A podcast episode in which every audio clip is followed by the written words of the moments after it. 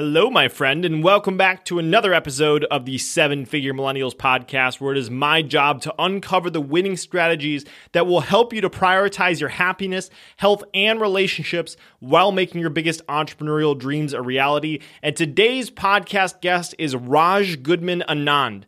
Raj is the founder of Goodman Lantern, which is a team of native English content writing services that help businesses sell better and grow faster. He's an engineer by profession, has founded 3 startups, raised capital, and taken one venture from zero to acquisition. And he has not only had a flourishing career within startups, but also within large and mid-sized organizations, working on launching startups or new products within them. And the products he has built have made companies in excess of over 45 million pounds. Raj has also won Business Week's Europe Young Entrepreneur of the Year Award and has been named Revolutions Magazine's 50 Most Influential People in Digital and has been featured in places like The Telegraph, The Guardian, Business Week, and Observer. And Raj and I recently connected on LinkedIn, had a chat, and I wanted to bring him on the show because of all the cool things that he's working on. You can tell he's a really heart-centered entrepreneur that believes in making an impact and doing really good things in the world. So here are 3 ear nuggets for you to listen for. Number 1, how Raj's first company that was acquired was actually UK's largest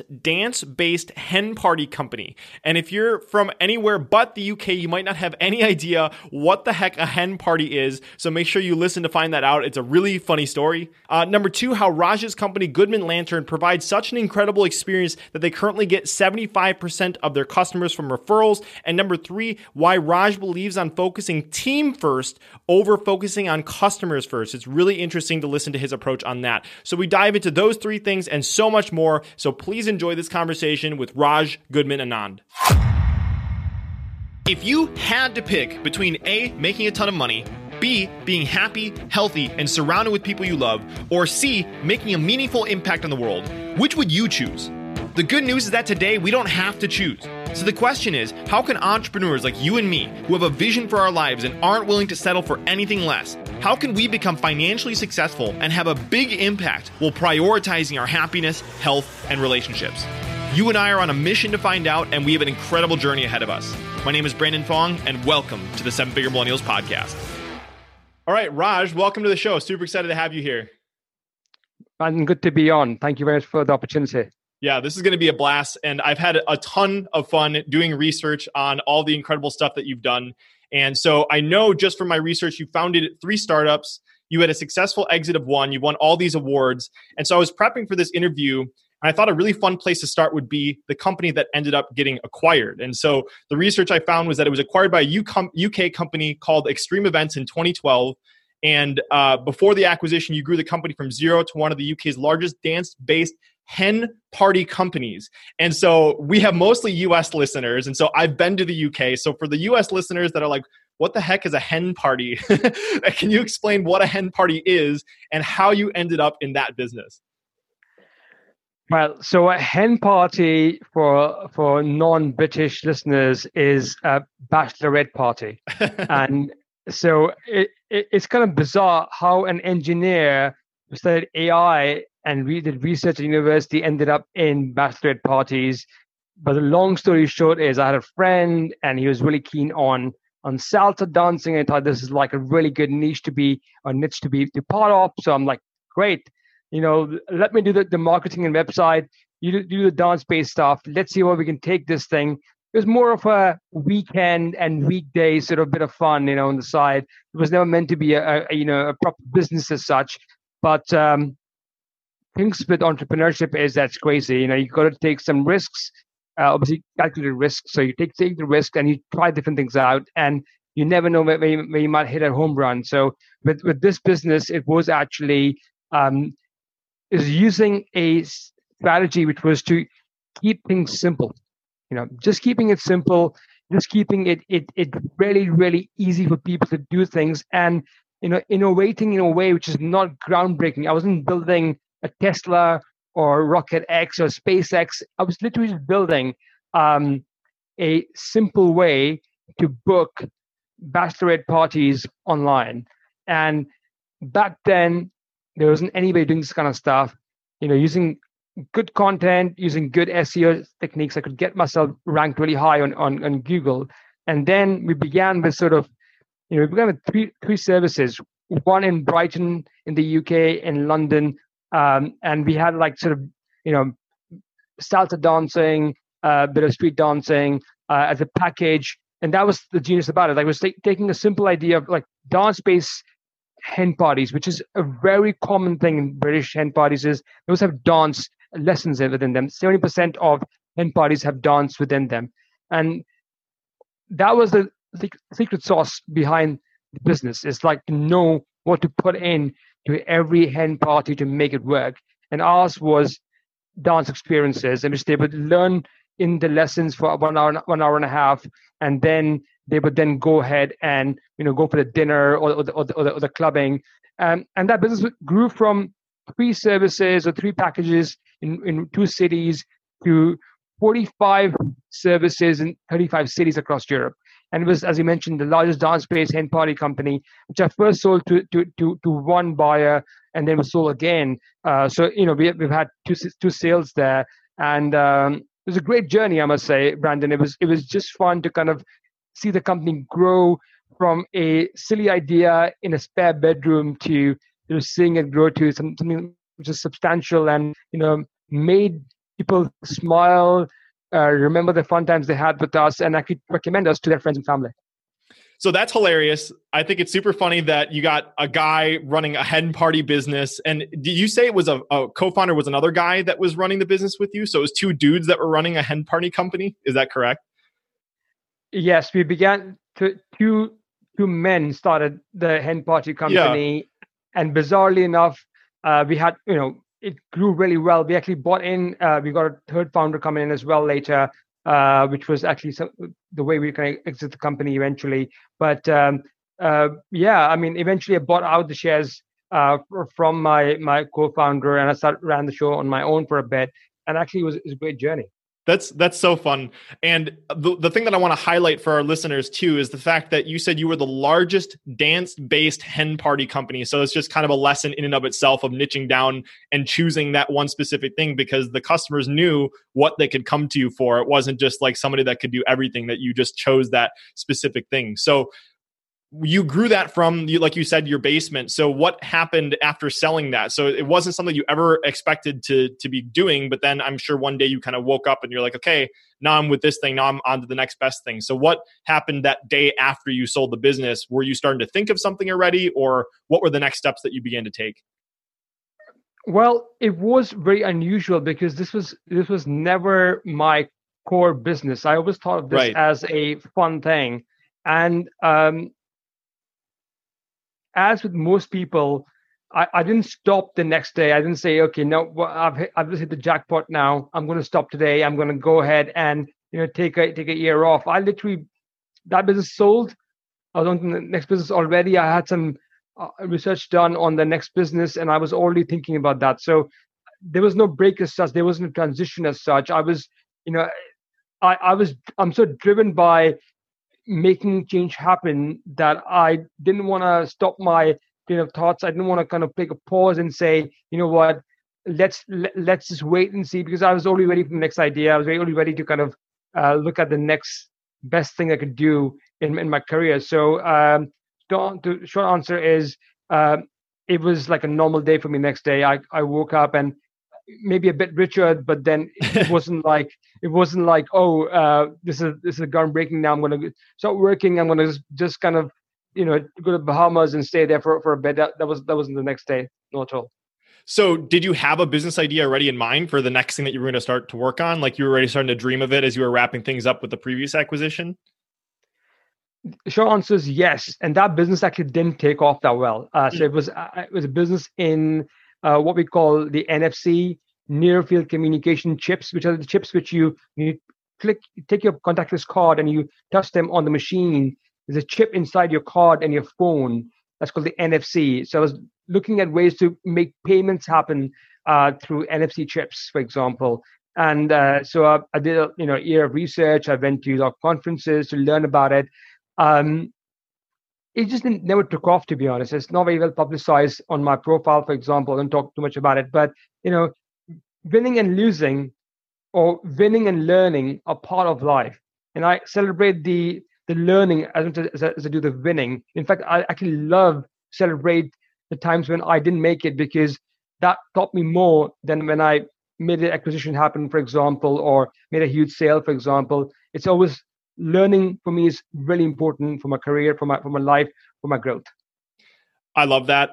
And I think that as entrepreneurs, if you have the approach that you're either winning or you're learning, you really can't go wrong, right? And it's funny because I've been thinking a lot about happiness as an entrepreneur, and lots of entrepreneurs tie their outcomes that they want to achieve to their happiness. Like, oh, when I get this, I'll be happy. But I think if you have the approach that Raj has, where it's either you're winning or you're learning, happiness is really not in the achievement of the goals. It's in the day-to-day. It's in the experience every single day of just being happy that you're either winning or you're learning and you're having a good time. So I wanted to dive into the next part is, so you had this NFC, I'm thinking football, and in the United States, football is the the NFC. Business number 3. So that was, it didn't work out after the hen party company. And so what was the next successful company that started taking off then? So, so the company was called Midas Oro and was an NFC company. A lot of tongue twisters there, I must say. Yeah, right. But beyond that, I was thinking about sort of the next thing which I'll be working on. So as it happens, everything I do is more or less linked to marketing. So either I use marketing, digital marketing in my business, or I build digital marketing companies. That's the way I kind of build my sort of businesses or think about businesses. And with the sort of the learnings of Midas Oro and the NFC, I sort of started looking at content writing, because prior to the sale of the company, and while I was doing this hen party company on the side, I was also working for a company in Europe, which was my full-time gig actually. So I was working, 20 hours sometimes. I was working like insane hours at one point, where I was doing a full-time role as the head of innovation and then the CEO of the company. And in the evenings, I was doing this hen party company. And in that company, I took the company from 7.5 million to 45 million euros of revenue in the span of sort of 4 to 5 years. And it was basically in the space of customer assistance. So helping them with technology, for example, and really helping the company in particular to scale up their innovation and how to tell a good story. Because a lot of times people buy from businesses when they resonate with them, when they think about what connects them together. Right. The interesting thing is people first emotionally buy something in their mind and then rationalize it eventually. And I was, keen to kind of narrate the story for the company. And with that organization, I really looked at content and strategy in terms of like storytelling, and that really helped me scale up. So the idea was, how can I use that learning and allow my customers in my new business to use that to help them scale up, for example. And so we formed Goodman Lantern, which is an organization I still run. It is a team of native English content writers. We help our customers sell better and grow faster. In particular, we help customers with all the content writing, right from short form, like marketing content, for example, like social media, article writing, right through to ebooks, e-commerce, white papers, ghost writing. So we do the entire end-to-end writing for our customers and really become part of their team. Help them really scale up their SEO and content writing opportunities within the company. There's so much that you said that I think was super really valuable that I want to unpack. The first comment that you made was about how people buy on emotion, but they justify on logic. I think that's a really good insight for people to think about, is that how are you telling more powerful stories in your business? And the other thing that you kind of just breezed over, I didn't realize that the hen party company was literally just like a part-time thing. It wasn't ever a full-time thing. You were always just working on it on the side while you were crushing it with this other company. Yes, well, I think that is the fundamental thing I learned after my first business, which didn't go to plan. My first business out of university was social media software business, and it didn't go to plan because I was doing everything myself. I wasn't delegating enough. I wasn't actually thinking about working on the business, not in the business. And with my learnings from that learning of that failure, potentially, I actually learned that delegation is key to succeed. And so, you know, that's what I'm really good at now. I think of ideas, I implement them, but it's not me doing all the work. It is having a very good team, a good management to really help me scale up, grow, and really take it to the next level with the business, the concept, the service, the product. So how do you delegate? Because I know there's lots that we can unpack there, and there's wrong ways to delegate and there's right ways to delegate. So as somebody that has learned an effective way of delegating, can you maybe share some insights that you've developed that have helped you to be a more effective delegator?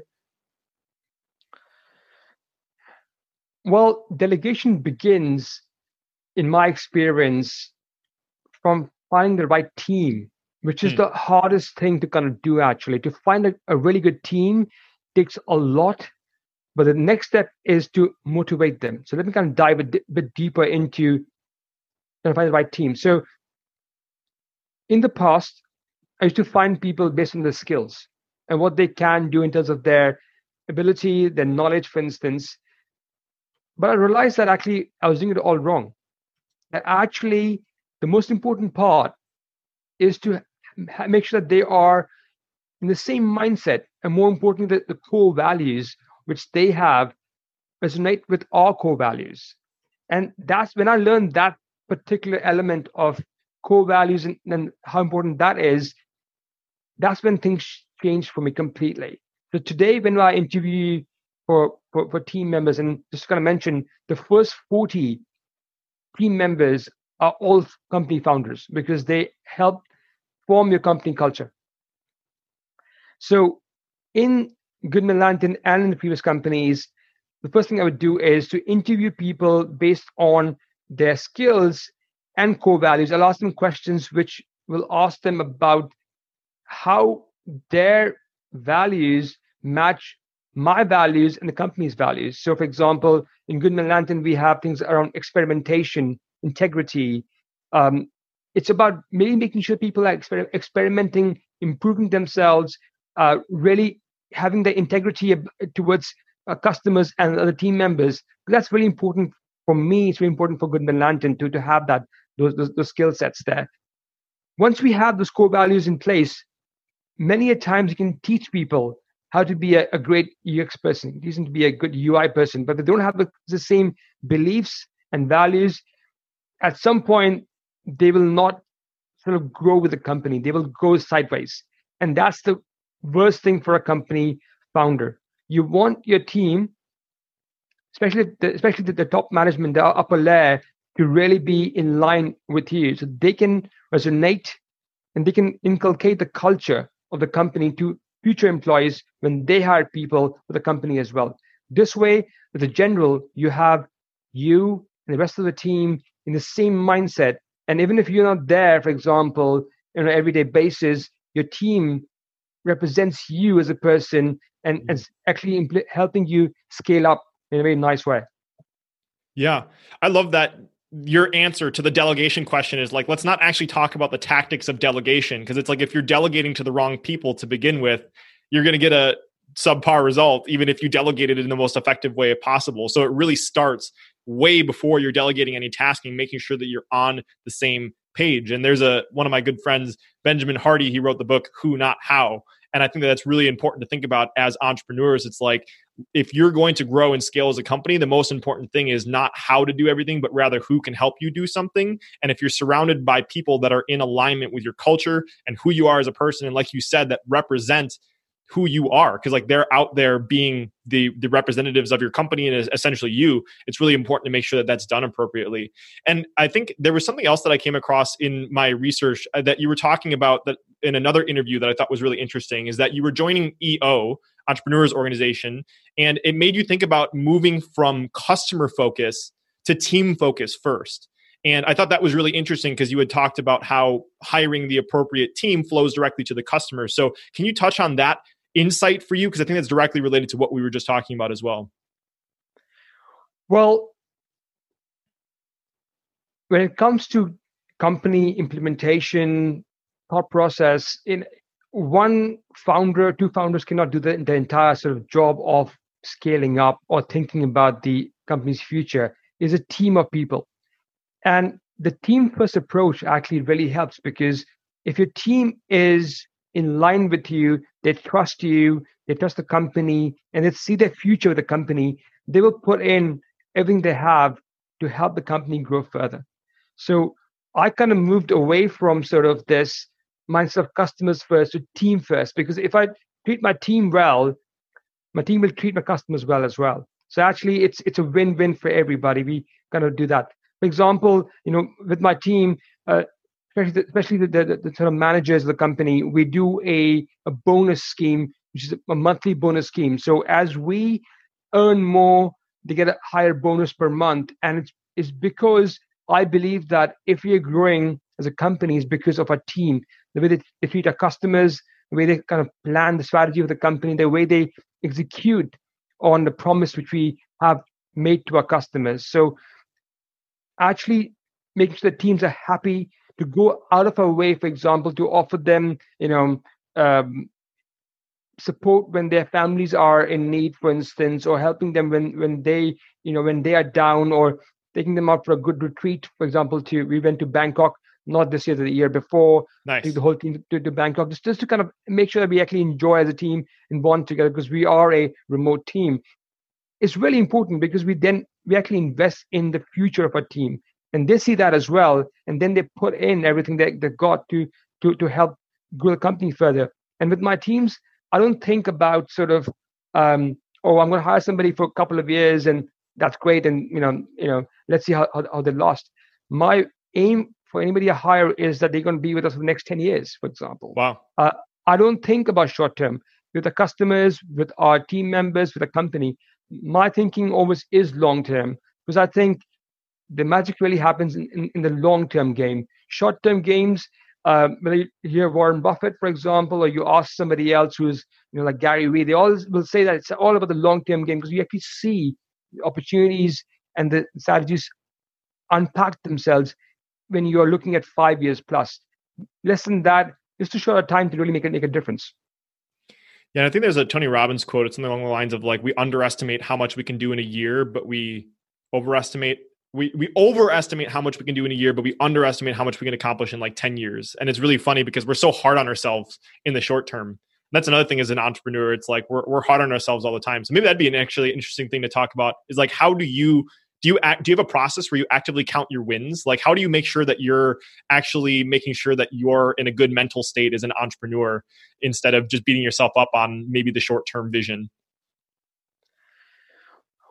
It's a really hard one. I think, again, going back to the idea of teams, earlier when I was founding the company on my own, it was all about sort of like, okay, how do I keep myself motivated and how do I keep myself sort of in line with the next step for the company?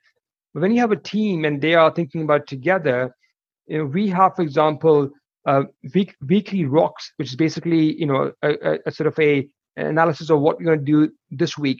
Then we have monthly goals, and we have quarterly goals, and we have half yearly and annual goals. And in this process, the entire team, especially the top management, is working together with me to plan the next year, 2 years, 3 years. And we have a thing called a vivid vision, which Cameron is like Harold. A document. Exactly. Yeah. So, I mean, you read about it. So, it's like you're thinking about, 2022, will be in this way. We will achieve this, for example. And as it happens, the goals we have for 2022, this year itself, we kind of more or less achieved it, to be honest. So this is a problem which we have. Sometimes because, things are not as merry as they used to be because of the pandemic, for example, you kind of fear that it could be the worst year possible. But when you have the team with you and you have a proposition which is very unique and different, clients are behind you as well. They believe in you as well. They send you customers and referrals, for instance. And combination of the team and clients put together keeps you on path. I mean, this year we've had a fantastic year. Obviously, it's been a very hard year because all work from home, and we had clients who had a difficult time, and we had to kind of help them through this tough journey. But apart from the health and the tough economic situation, actually the company has grown really well this year. It's a testament to our strategy and a focus on the people. customers, and team members to put together, and really focusing on those things first and having those rocks and milestones in place to keep telling ourselves, you know what, guys, we have to hit this goal as a team together. What can I do to help you make that change so we can get to that point in the next 2 years? That's cool. And I love the idea of counting your wins and just reassessing with your entire team. And I love how focused you are on your team. And there's so much I want to unpack. And you had mentioned something maybe 5-6 minutes ago that I wanted to make sure that I asked you, because I think it's so interesting, is how you're structuring the profit share based on revenue for your team. So would you mind specifically diving into that topic, like how you're thinking about organizing that? Is it each department is responsible for a certain thing and they get a percentage of the revenue based on what they create? Or can you just share how you've structured that? Because I think that's very interesting. Well, I mean, we manage our accounts on a daily basis. So we got our accounts team, which does the accounts on a daily basis, looking at the incomings and outgoings. And our profit share is based on the profit we make as a company. And that's divided by sort of each department. So each department head has a KPI to meet in terms of growth, for example, but also retention of customers as well. So not only do they deliver the service, but they're also thinking as a company owner, because their goals and their sort of upsides are in line with the company and company shareholders' upsides as well. Many times you see that there's sales, there's operations, there's marketing, and they all have different goals. Operationals just do the job really well, don't care about the incoming new customers, and sales is all about sort of I make as many customers as possible. I don't really care about who then gets them to be serviced. Whereas in our company, our structure really is that, while we have the sales team, we have the operations managers, but actually the alignment of the goals are very similar. So if we get more customers and they stay with us longer and they're serviced in the right way, that increases the actual revenue of the company. And if serviced in the right way, there will be, the optimal cost for that as well to service them. And if there is that kind of margin, which we have there, that's then shared with our team.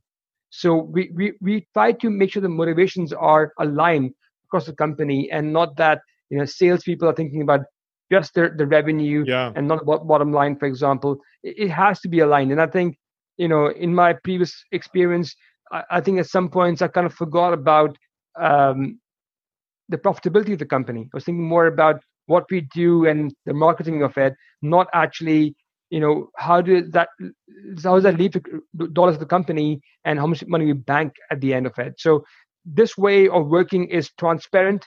It's very difficult because you have to be completely honest with the customers and your team members that, listen, this is what we're making here, and this is the margin as well, the company. And Mr. Operations or Miss Operation Manager, it's your chance now to shine by making sure that you keep the customers happy, retain them longer, and actually help us to make them really happy. Because if they're happy, they will talk about us, they stay with us longer, and we all win together. That was so powerful. So thank you for sharing that. That's a lot to think about. And it's funny because I've been playing lots of chess lately. And it's funny because like when you're beginning in chess, you don't realize that when you move a piece, not only does the piece occupy a new space that controls new territory, but it left a space behind. And you have to think about how moving a piece, not only in the new position, it's controlling new areas, but like what did it move behind? And the reason why I bring that up is because I think that as a business owner, like you said, it's very hard, or very easy actually, to think about your employees or your different sections of the company as just a piece moving, when really it's like they're really making more impacts than just the new move that they made. It's like the operations is going to have impacts on the sales team. And unless you have a system to cohesively make sure that the teams understand and are visible and seeing all the impacts of their movements, it really can have negative impacts on the team. So I love how just the structure of making sure that there's profit sharing and that, hey, once your job is done here, it could potentially impact this other area. Let's make sure that we're all communicating. I think that's incredibly powerful. So one other thing that you ended on that I think I wanted to touch on is customer satisfaction. And I saw on your site, I have a screenshot on my notes here somewhere, 100% customer satisfaction with 147 clients. So like That's pretty incredible. So how do you manage that customer satisfaction as a team? And can you maybe share some insights on how you approach the communication on how you make that happen? Well, I mean, we're still a small company, so it's relatively easier. But our philosophy is that to keep customers happy, you have to go out over and above the actual, you know, the legal framework in which you work with. So, you know, if you say, for example, we'll be doing your content for your articles, we'll be doing some content for your social media, you know, we also go beyond that and actually give them some of our thoughts, our advice, which is not billable. So we won't build them for that, but we will go out of our way to make sure our customers are happy and they're winning. But I think that's really important. I think people forget that people are actually hiring you to make their life easier so they can focus on the core business, but also to win. And if their wins are aligned with our wins, then actually we all win. So when, for example, you know, clients have a tricky time with a business and, you know, they need someone to speak to, you know, all of them have my mobile number, for example. They can always give me a call, for instance. Similarly, with our team, our head of operations, they give their numbers as well. So they can call them if there's a problem. Typically, they won't call us because, you know, we have taken care of them. We've got an account manager in place. We've got their writers, editors, all put in place for them. They need it. But it's that sort of availability for our customers, and we are there for them when they are having a tough time. We're there for them not only to help them with their stuff, which we do for them anyway, but also above and beyond. So they can call us and say, ask for our opinion for one thing, for example, and we will do that for them at no cost whatsoever. More than anything else, it's about sort of really being a person, a friend for our clients. I mean, many of our clients, you know, think of us as one of the best professional friends. I mean, we really make that awesome kind of effort. You know, we get on a call with them, with some of them on a weekly basis. Some of them we do call twice a week, for instance.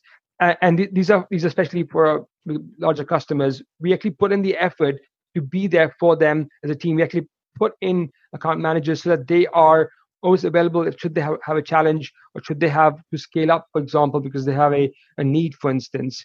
That's a couple of things. Also, even if I'm based in the UK and my clients are in the US, you know, I would actually fly out, for example, to see them. And that's a part of what I do. So at least once a year, I mean, this year has been very difficult because, I mean, obviously I couldn't travel. I was in the US early this year, but after March, I've not been able to travel out. But, you know, I try and meet my clients at least once or twice every year because, you know, sometimes we forget that, you know, in this online world, people still miss face-to-face interaction. They want to see their teams, their suppliers on a regular basis. And that builds trust and that builds a feeling which you can't sort of exchange or change with your Zoom calls right. or your sort of telephone WhatsApp calls, for example. You have to still meet the client. So we make the extra effort to go and meet our clients, to be there for them. And I think all these things, you know, whether you are, people say, oh, you know, this is only there for B2C or B2B. And I think that's all bullshit, really. It's all about P2P, person to person. You know, if we are human beings and we're there for our teams and our customers, they will be there for us as well. I love that so much. And at the end of the day, it seems like your formula or your secret sauce for quote unquote secret sauce is really just human connection, going above and beyond, caring about your customers, caring about what their experience is, not only with your company, but how are they doing as a company? How are they doing as a person? And that's really powerful. How, just as an interesting thing, like how do you manage, obviously you have a family. So like if you have your phone number and you're easily accessible, I mean, there's a point where it's like, yes, you need to be able to do that. But at the same time, I can see sometimes that gets out of hand. Do you have a way that you manage that to make sure that it's not completely overtaking everything? Because I feel like there's a boundary that you have to create. So how do you manage that?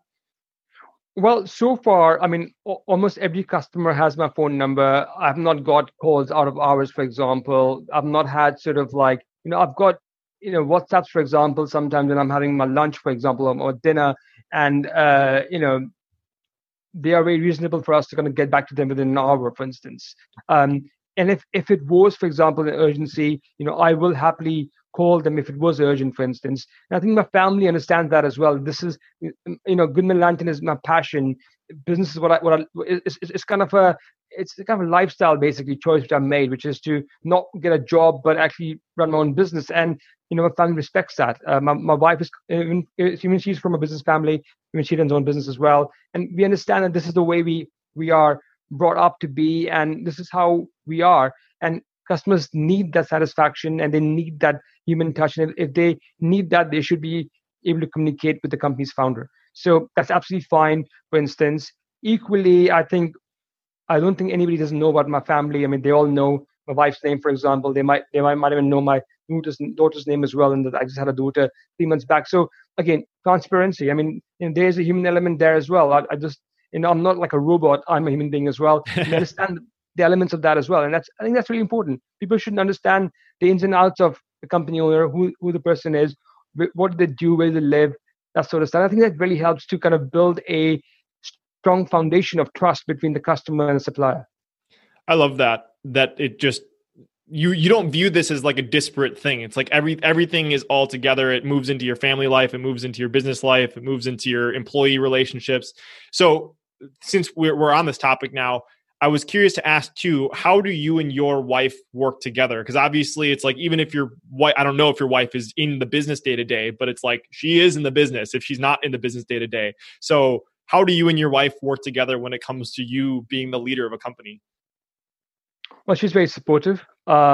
She's involved in business directly and indirectly both. So she's currently, she's helping the company with a lot of the HR functions. The retreat which we organized, for example, was organized completely by her. She is the heads that area, and then everybody else helps her, for example. All the quarantines we had, for example, while we were in the pandemic, I mean, again, organized by her. So, I mean, she plays an important role. She knows the team members, for example, as well, and she relates to that. I mean, she knows, what we need to do to kind of get to the next milestone. As a family, we often discuss about, our goals and our business's goals as well. And they're very aligned, to be honest. At the end of the day, the way you are in the business, you might even bring some of that to your home, and from home to your business. And I think I have a happy balance there. It's an equilibrium we've built over the last few years. I respect my family time. So when I have my weekends off, I am off. But sometimes if I have to check an urgent email, I will do that, for instance, and that's absolutely fine. Equally, there are times when I have to take some time off from work to kind of attend to my daughter or my wife, and that's fine as well.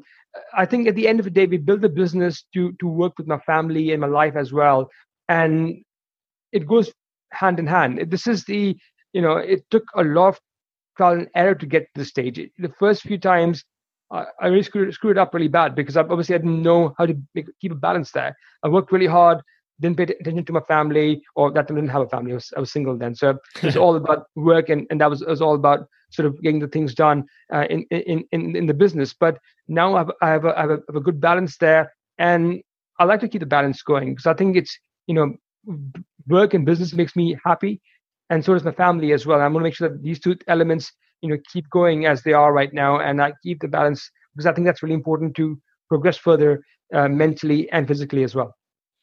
Alignment equals velocity. I don't know where I heard that, but like, I truly believe that that's true, because it's like, if you're in alignment in your business life and your personal life, you can just move so much faster, because if they're not in alignment, it definitely just, it's like you're dragging a weight behind you at all times. So another interesting thing just on this topic of you working with your wife, she's helping you with HR and all these other cool initiatives inside of your business. Maybe do you have like a story that you could share, or maybe a specific example of like, your wife is along with this ride with you. You're this crazy entrepreneur.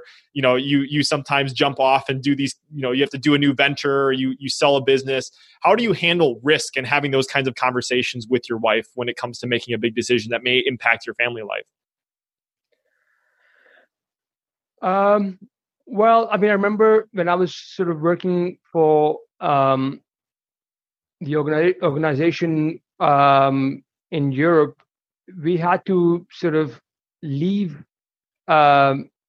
Europe to open offices in Asia. So I was heading the operations. I actually started operations, and then I was meant to head them as well in the Philippines, Hong Kong, India, and also manage the operations in the UK as well. And I was taking 280 flights per year. What? It was nuts. Yeah. I mean, it was literally a flight per day, more or less. Yeah. But there are times when things are tricky, when you have to kind of jump into opportunities, and it's going to neglect family life a little bit. But then you also have times when you are actually taking time off from business and you're spending time with the family as well. See, at the end, it balances things out. I mean, just like you talked about, so finding your team and finding your sort of your ideal customers. You know, my life is all about finding the right people, and I think my wife is in the same wavelength as myself, and that's what she's my wife, right? So she mm-hmm. understands that there is a risk there. There is these ups and downs, and there will be challenges and there'll be good times as well. But we are in this together. And like everything else I do in life, it's a long-term commitment to each other. So when we are committed to each other and we think about, you know, a journey, then we're there for each other when things are good and when they're not. That's beautiful. This might be a rough transition, but well, first of all, I want to make sure I thank you for sharing that, because I think that's really beautiful that you're in alignment with your wife and she's helping you out with all this stuff. I think that's really, really cool that you've had those conversations. The thing that I did want to make sure I revisited, because I think this kind of goes back to our conversation earlier with customer satisfaction. I came across also in my research that I think, and you can quote me, if you can fact check me if I'm wrong, I heard you say somewhere that 75% of your business comes from recommendations and referrals. Can you tell us a little bit about how you do that? Because that's really incredible. Well, I mean, it's obviously, again, it's part of the actual ethos of what we built. You know, we are a content company. You know, we rely a lot on inbound marketing in general, for example. That's just the way we work as a company. And many a times we get our customers because our clients like what we do for them, and they have a friend or family who needs something similar.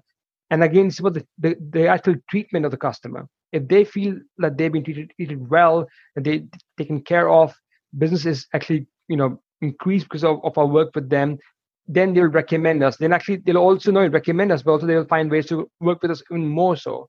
So with many of our customers, for example, we began with them on a say, you know, X per month, for instance, for our annual contract. And we grew that by 10x, for example, in the span of year and a half. That's a very typical way of working with Goodman Lantern, because the Goodman Lantern, you know, we like to prove our ability to actually help and make life easier for our customers. And many a times our customers will start with something small because they want to see what we can do for them. And as they understand our capability and the way we work as a company and how different we are for servicing our customers, they want to find ways to improve and increase the work with us. So, you know, so it happens, you know, with business, typically we'll have a recommendation from a customer, but also we'll find ways to kind of see what they want to do with business and see if we can help them with that. So do you have like a formal structure that you use to encourage referrals? Because I know there's a component of you just doing good work and somebody's going to naturally refer you, but then there's also the job of the business to make sure that there's structures in place to actually facilitate those kinds of referrals and those relationships. So do you have like a specific affiliate structure, or how do you make that work?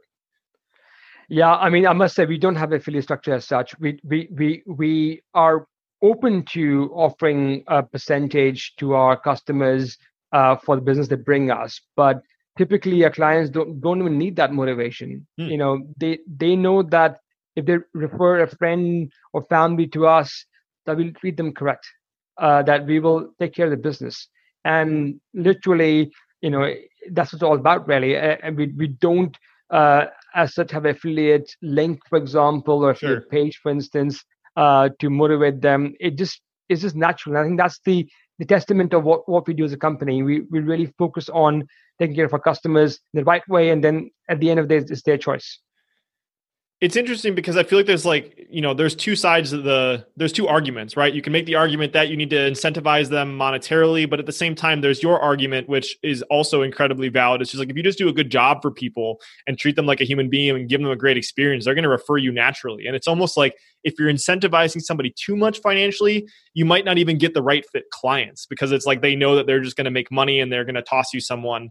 And so I think that's a really good thing is like, you've set it up so that you're just giving people a great experience. They're going to naturally want to refer you. And the people that they're going to refer you to are people that are like them, which is really important. They're not going to go out of their way to try to find people that to cram into the situation where it might not be a good fit.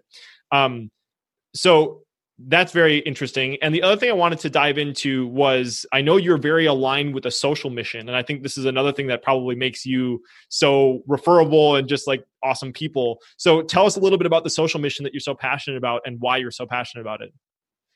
Well, in technology, which I've been part of most of my life, I've seen that it's a very male-dominated industry. You know, technology, digital marketing as well to some extent is very male-dominated. And I fundamentally believe that women, if given the opportunity, can do a fantastic job at what they do. And it's a mission as a company to empower women within our business, our industries, and to help our ecosystem neutralize a little bit. You know, this whole macho or male-dominated industry to kind of have more women in there. Testament is that every country which has women or female leadership fared better in combating the coronavirus compared to male-dominated leadership, for example. I think it shows that actually women, if given the right motivation and given the right opportunities, will outperform their male counterparts. I've seen that in my school life, for example. I've seen that at university. And I want to kind of showcase that even more so as a company. And so we actually hire, you know, 90% of our team is basically run by women. Our leadership is also women leadership, and it really makes me proud that we have today a company which is run by women, because you know they can showcase that they can perform better than men, for example. And as a man saying that, I don't think it seems wrong. But I'm actually also proud to say that often at times people have a social mission which they believe in, and they do some charity work to kind of support it. This mission is part of our core value and also part of our core business. So we actually put money where our mouth is, and we actually hire women to have a more, you know, flexible, tangible business opportunity and help them grow as well. So they can hire more women within their departments or maybe in the future their companies, for example. And we can all help to make a change in this world. Also, so, you know, with my daughter growing up in the future, I want her to come to a more fair and a more resilient economy. And I hope that we all as male leaders can bring more women into our businesses. That's so powerful. And I love that you're aligned with that mission. And I think it speaks true and that you like show, not tell, and you do a really good job of that. I know you shared specifically that, you know, working in tech, you saw that there were lots of males in the leadership positions. Was there a specific story or instance where you were just like, wow, I really need to step up to the plate? Because it's like, it's one thing to realize it and it's another thing to build your company around it. So like, is there something that specifically happened to you that made you be like, oh my gosh, I need to make sure that we're aligned with this? Well, I mean, I don't go very far. I mean, within my own family and friend circle, growing up in Asia, I saw that actually, you know, many of them, you know, super smart, super bright, super motivated, but didn't have the same opportunities. Mm-hmm. I mean, I just found that to be so unfair. You know, I remember at my school, amongst the top 10 in academics, for example, you know, there was only sort of maybe, you know, 5% women, and among the 5% women in engineering, you know, the top 10 was full of women, for example, and it's kind of showed that they were just brighter and more motivated than male folks, and still didn't get the opportunity to kind of shine the way they did eventually in engineering. So that's an example in engineering, but that's true for almost every industry I've seen. For instance, I've seen that within, as I said, my friend circle, my family. And I think in this century, we should really change that. You know, it's high time we kind of make a change and actually commit ourselves to this opportunity. And this is also part of the UN development goals as well, the UN SDGs as well. So I think all of us should think about how can we make an impact and how can we actually change what we believe in, and not just kind of say, oh, you know, I'm going to put 1% of my profits into this as a charity. I actually say this is going to be a part of my business and my commitment to this mission, which I have as a person, as a company founder, as an entrepreneur. You know, I once heard entrepreneurs are different because they take responsibility for a problem that isn't our own. The majority of the world, they have a problem. They only take responsibility for the things that are immediately facing them. So I love that you've taken this as your responsibility and that you've built it inside of your company as a way to actually make a difference. And yeah, I think it's absolutely incredible that you're aligned with that and that you're supporting and creating systems around making sure that there's change happening. Another thing that I wanted to make sure that I asked you was, you mentioned it briefly in the past, was that you've built a remote company culture. So in the company that I've worked with in the past, we are also remote. And I know it's really hard to make sure sometimes that, you know, you don't have the same in-person building, like relationship building opportunities to make sure that people are aligned. So do you have any things that you've done specifically inside of Goodman Lantern that have helped you to facilitate relationships amongst employees, even though the team is remote? So remote working is not new for me. I've been doing this for the last, 10 years in the company. So even within the European company I worked in, I was the first non-Spanish, in the office person. So I was like the first remote person, which back then they called that people in the cloud. That was what it was called. In the cloud. It was kind of floating. Funny. Yeah, exactly. It was just like up in the air somewhere. So I mean, obviously, I believe in it. I think actually remote working, clearly is the future. I mean, non-pandemic times, we all know that is the only way to survive. But maybe 3, 4, 5 years back, people were not really keen on it, to be honest. They always thought like, you know, remote working is going to be tricky. I mean, actually, it is tricky, but actually it's still feasible. It's a very feasible thing to actually happen. I think it begins and starts with the same thing, which is, you know, core values. You know, you bring in people you trust. You bring in people who are aligned with you, people who have the same sort of vision for the future, for their careers and for the company. That's the first place we start.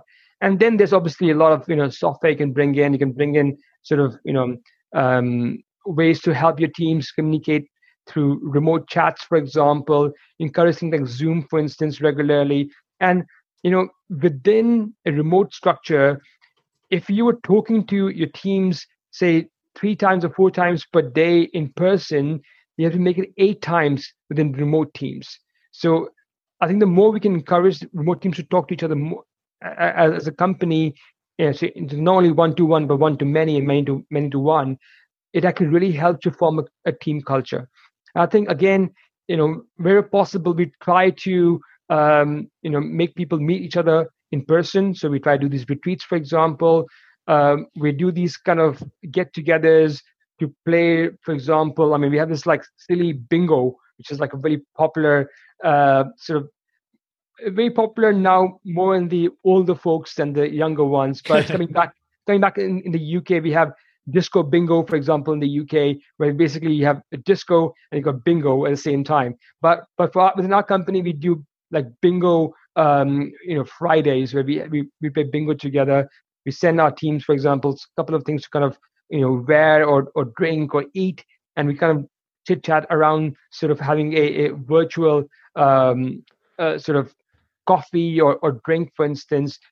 We try and organize, you know, virtual get-togethers, which could be a magic show, for example, or you know, just a discussion about Harry Potter. So we all love Harry Potter and Goodman Lantern. So I think it's about sort of trying to replicate some of the water cooler and the physical world experiences into a virtual setting, and allowing people in different time zones sometimes to actually come together with a reason, with a passion. Because at the end of the day, like myself, my team is also in the same mindset. This business is not sort of a work only. for them is equally motivational to kind of work in the Goodman Lantern, because it brings them structure, it brings them motivation in the form of our social goals aligned with them, for example, so that motivates them further.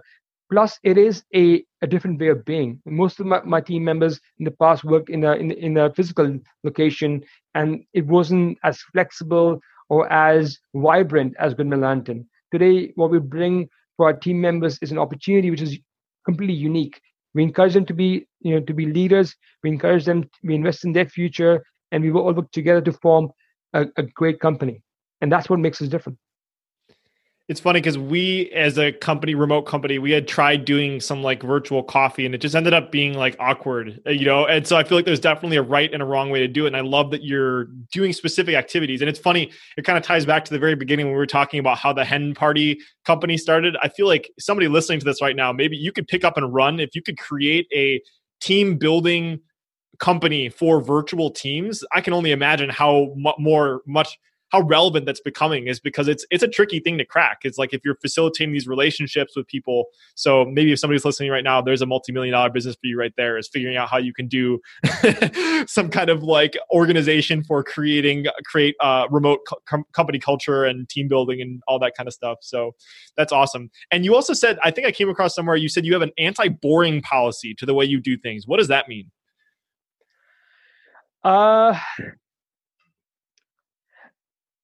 Well, I mean, I don't remember things per se, but I can tell you one thing for sure is that nothing within Goodman Lantern is boring. Literally every quarter we have a new mission, new vision, improvement on the plan we had last quarter, for example. Like we never stand still. It's not like, we are like kind of like, we have the same plan for the next 3 years. Steady eddies, and we just kind of stay there. We just kind of let it grow. Like every quarter, every month, we have a sort of a new take on the problem we are in, challenge we're currently facing, or the growth opportunity we have. And we, as a team, put our minds to it to really focus on finding a solution for it. So again, I think it's a similar answer to the previous question you asked me. At the end of the day, it is about the team really coming together. It's not like Goodman Lantern is Raj. It's Raj's job to figure out a way to grow this company further. It's our job as a collective to work on the ideas and to really push the company forward. And that's what is different about Goodman Lantern. We kind of really focus on, trying to be a fun environment to work in. Like just today, I was talking to the team about a new incentive we have, which is to basically allow our teams to upgrade the computers, for example. So we will give them a 12 months to 24 months free, no interest free loan, so they can upgrade their mobile phones, their laptops, just because we think it's important, and just because we think that sometimes people struggle with the current computers, they go out of firepower very quickly, these computers, to be honest. So why don't we all upgrade them, and let them buy whatever they want to buy. So we'll give them an interest-free loan. Go ahead and buy what you think is appropriate for you. And it's just these kind of small incentives, which allow our teams to sort of think about, why are we a family? Why are we really thinking about the next thing in a different way? Because at the end of the day, we all have the same hours, we all have the same ingredients to make our meal. It's just that how we do it makes a difference really for a chef. So as a bunch of chefs, we're trying to find a new innovative way to make life interesting for our team members within Goodman Lantern. I love that.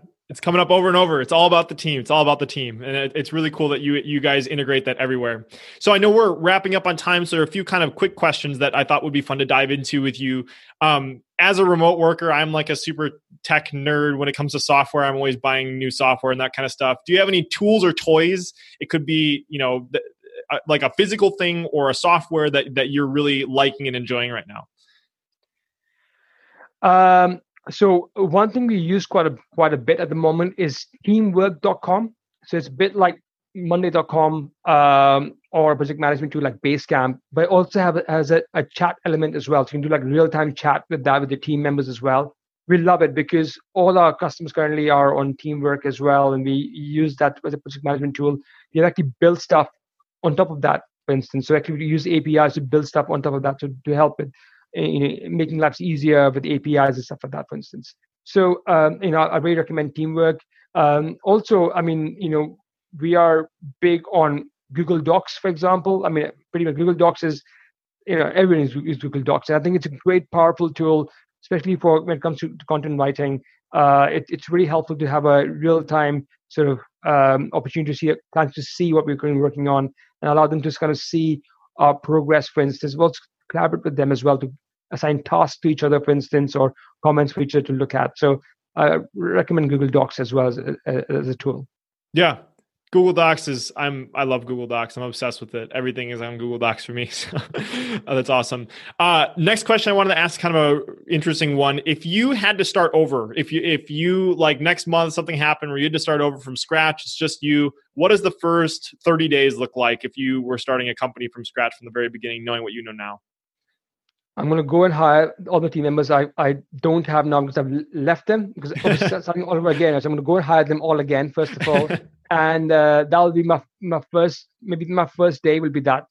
Second day will be to kind of think about what we want to do together. So, sometimes I think I'm guilty of not bringing them into the planning stage from day one. And if I would start again, I would bring them into the planning stage straight away. So I think had they been brought in early on, and had I found them on day one, I would actually be in a much better position today. We would have scaled up much faster as a company. So certainly, bring the team and making sure that they were brought into the planning stage really early on.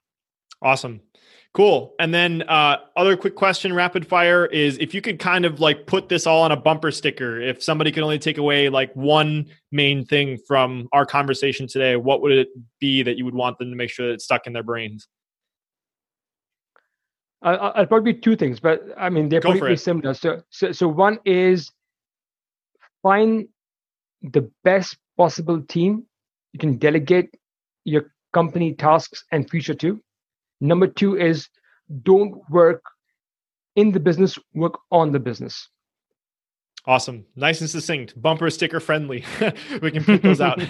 Awesome. Well, Raj, this has been a blast. I've enjoyed this conversation very much. I know our listeners will love it so much. So where can they find out more about the cool work that you're doing right now?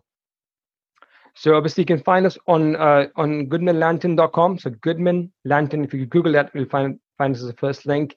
Or you can find me on LinkedIn as well. I'm Raj Goodman Anand. If you just search for me on LinkedIn, feel free to add me and drop me a message. I'd love to hear from people. So please do drop me a message. Cool. And that's definitely where we first connected. So it's been great getting to know you. So awesome to have you on the show. Like I said, I know people will get a lot of value for this. So thank you so much for sharing your insights. And this has been a blast. And I'm sure we'll talk soon. Thank you, Ben, for the opportunity. I really appreciate it. Love to talk.